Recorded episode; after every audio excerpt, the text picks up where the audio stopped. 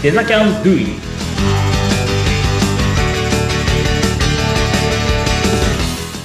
デザインキャンパスの浜野です。アシスタントの相本幸子です。浜野さん、今回もどうぞよろしくお願いいたします。はい、よろしくお願いします。そして今回も特別ゲストにお越しいただいております。吉野さん、自己紹介軽くお願いします。はい、えっ、と、吉野幸賀と申します。えっ、と、ゼロ期生卒で社会人1年目です。よろしくお願いします。よろしくお願いします。吉野さんは卒業されて、が大学も卒業されて、本当に今、会社に入られたばかりというね、状況でお忙しい中、ありがとうございます。ありがとうございます。ゼロ期生で今ももう習ったことを勉強したことを活かされているっていうことなんですけれども、まずはもう今回は吉野さんがどんな人なのかっていうのを知っていただく回としてお話を伺っていきたいと思うんですけれども、まずは、はあの、学生さんとしてデザキャンに入学されていたということで、大学生だったわけですよね。あ、はい、そうです。大学4年の1、違いますね。あの、前半4月から半時間通ってましそう、だた。からちょうど1年前の今頃に、うちの学校に入学してくれた感じなんですよね。はい。はいええそう、ということは、就職活動とかを始めるような時期ですかね、4年生。そうですね。周りの人たちはもうぼちぼち始めてる中で、はい。僕は、こう、武器持ってなかったんで、こう、入っていこうっていう感じ当時、やりたいことがなくて、みたいなこと言ってたもんね。そうですね。そうなんだ。えはえそこから、あ、じゃあ、この道だっていうふうにね、み、あの、道を見つけていかれるわけですけれど、まず、うん大学ではどういう学科にいらっしゃったんですか？はい、大学ではメディア学科というところに所属していて、すごく学問自体は学科ですごく幅広くやってて、音楽のことやる人もいれば、まあそういうウェブ関係のことをゲーム作ったり、まあなんか様々そういうことやってる人が、まあざっとと在籍してるような大学ですね。学科ですね。じゃあ、あのー特に専門っていうと、どういうところでゼミとか卒論とか書いたりしたんですか？はい。ゼミはそういう、まあ、アプリデザインとか、そういうところを、まあ、健康と絡めて、健康アプリケーションとか、そういったものの、まあ、デザインカンプを作っていって、で、実際に自分の、なんていうんでしょう、体験とか、そういったところから、こう、どんどんどんどんアプリケーションを進めていって、自分レポート進めていって、みたいな感じで作っていったものです。あ、なんかもう、そういう時代なんですね、今大学で。そういうのも勉強すると。そっか、そっなんか。か学ぶっていうよりか取り組むっていう感じのスタンスうん。そうでしたね。ね。うん。すでになんか社会人がやるようなことを、まあみんなで協力しながらやってらっしゃったということで。じゃあもともとそういうパソコンを触ったりとかはお好きだったってことですかね？いや、あのーもともとこの大学入った理由が、はい。音楽とか、そういう方向の やりたくて、在籍してて、で、あのーパソコンとかも全然プログラミングもめっきり、全然基礎的なところも、まあオフィス系もあんまり触れる自信もないし、みた感じでした。音楽といえば浜野さん。えー僕はそんな大したことないです。いねやーそうなんだね。俺初めて知った、それ。あ、本当ですか？うん。そうそう、そうなんですよ。学メインだったんだ。はい。あのー業界にもっと音楽をやって、まあ現在もやってるっていう場合でも、入り口が音楽だっていう人多いってね。ああ、そうです ね。前回も話してましたけどね。うん。そっかそっか。じゃあその音楽、まあメディアのね、学科っていうことで、音楽からスタートされて、今はやりたいこととして見つかった業界に入られたわけなんですけど、あの、はいデザキャンに入られるきっかけって、まあ浜野さんとね、知り合われたってことだと思うんですけど、はい。どこで出会ったんですか？あの、大学の、本当にそれこそ、あの、 Figma とか XD とか触るような授業で、そういうアプリケーションデザインツール。サイトデザインわツール。かんないんですけど、そういうツールがあるんですね。ああ、そうです。なんかこう、はデザインとかをするための、こう、ツールがあって、そういうのを使って、まあなんか、デザインとかそういうことを学んでいこうみたいな大学の授業があって、うんで、そこで、あの、僕が受講してて、うん。で、そのタイミングでこう、自分がパソコンが不調になってしまって、で、そこで浜野さんからこう、パソコン借りるっていうところから、まあえ？そこからし、こう、関係がずっと続いてるみたいなそう。ですね。はいあの、ねまあ、もともとその、吉野くんが受講していた専攻に、僕が、えっ、と、講師として参加してたんですよ。なるほど。はい。で、講師として参加している中で、ちょうどその、吉野くんのマシンスペックが足りないと。これじゃ授業にならんぞって話になり、はいとはいえ、すぐすぐ変えるもんでもないから、ねそれで、じゃあ、うちの事務所に来れば、とりあえず当時使ってたサーフェス、あの、まあ、スペックはちょっとあれなんですけど、まあ、吉野くんの持ってるやつよりはまだマシだったもの。うんうんで、それを、じゃあ、とりあえず貸すから事務所来いと。でちょうどその授業は、じゃあ、もう、うちの事務所で、ね、その日は受けるっつって。で、あ僕が、それを、まあ、貸し、貸すついでに、そこで授業を受けたんですよね。あだから、うちの、いわゆる事務所に来て、まあ、授業を受けつつっていうとこから、関係がスタートしたんですよ。はい。じゃあ、まあ、偶然といえば偶然ですよね。まあ、そうですね。えー、え、それで、吉野さんはなぜデザキャンに入学しようと思われたんですか？そうですね。その時にあの、Facebook でパソコンの時にちょっと話が戻っちゃうんですけど、やりとりしてて。うん。で、なんだか浜野さんが、あの、デザインキャンパスを開くために体験授業会を、まあ、あれは3年生の11そうね。月とか、それぐらいの時期でしたかね。うん。で、たまたまそうやってパソコンの出来事があったんで、あの、浜野さんの連絡先も知ってて、うん。で、それで、あ、これは、まあ自分もなんとなくその授業を取ってて、デザインのこともちょっと興味出てきたし、これは体験会行ってみるのも手かなって思って、その体験会に、まあ一回行ってみて、その後も2回ぐらい足運んでみて、うん。で、そこから、なんて言うんですかね。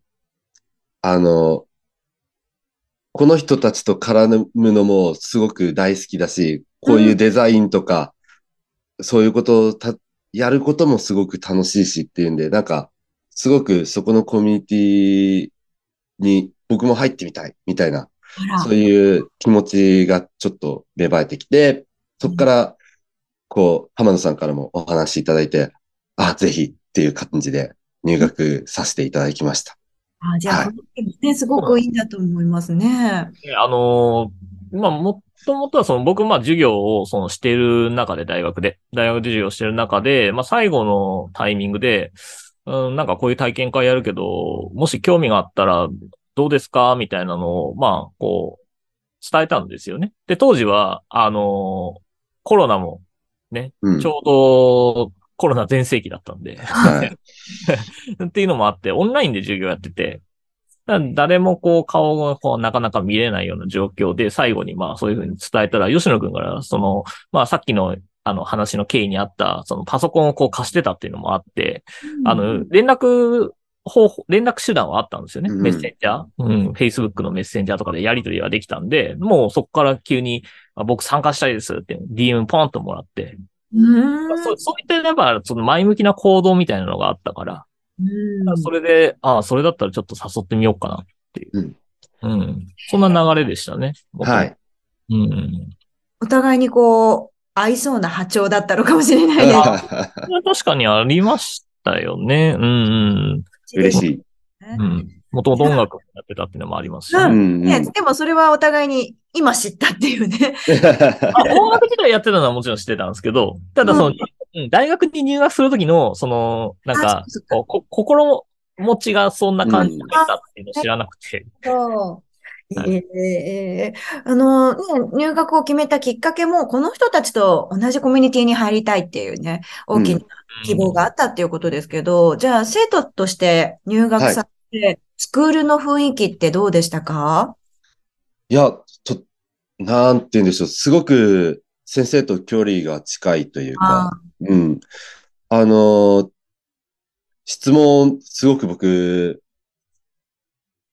苦手というか、あなんか、的を得た質問をこう、ズドッと出すまでにちょっと時間がかかるというか。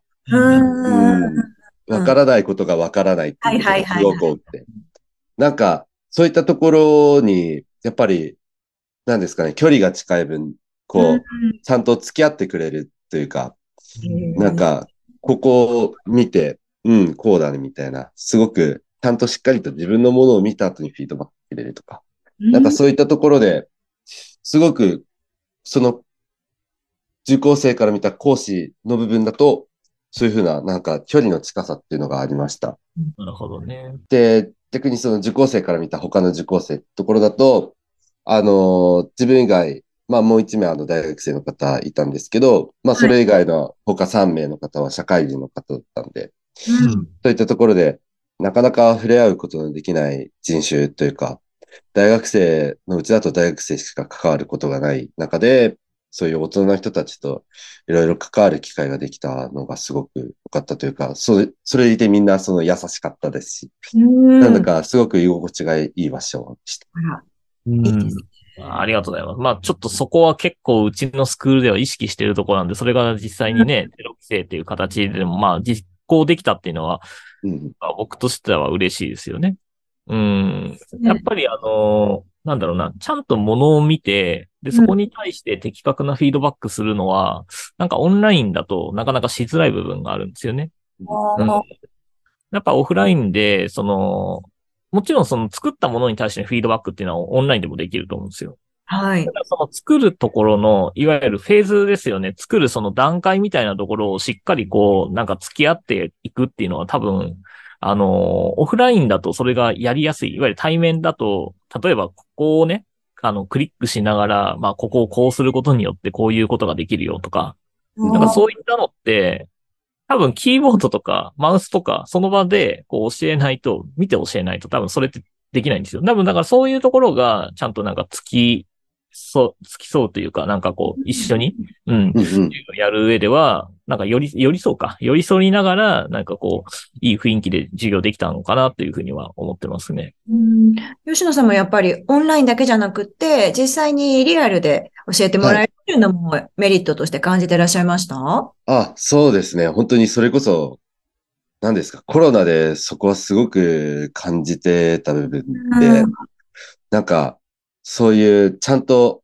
まあ、授業内容として、あの、そういうオンライン教材とかはありつつも、土曜日にちゃんと、あの、対面で授業があって、わからないところは聞けて、で、なんかいろいろできてっていうのは、やっぱりすごく良かったなって思ってます。うーん。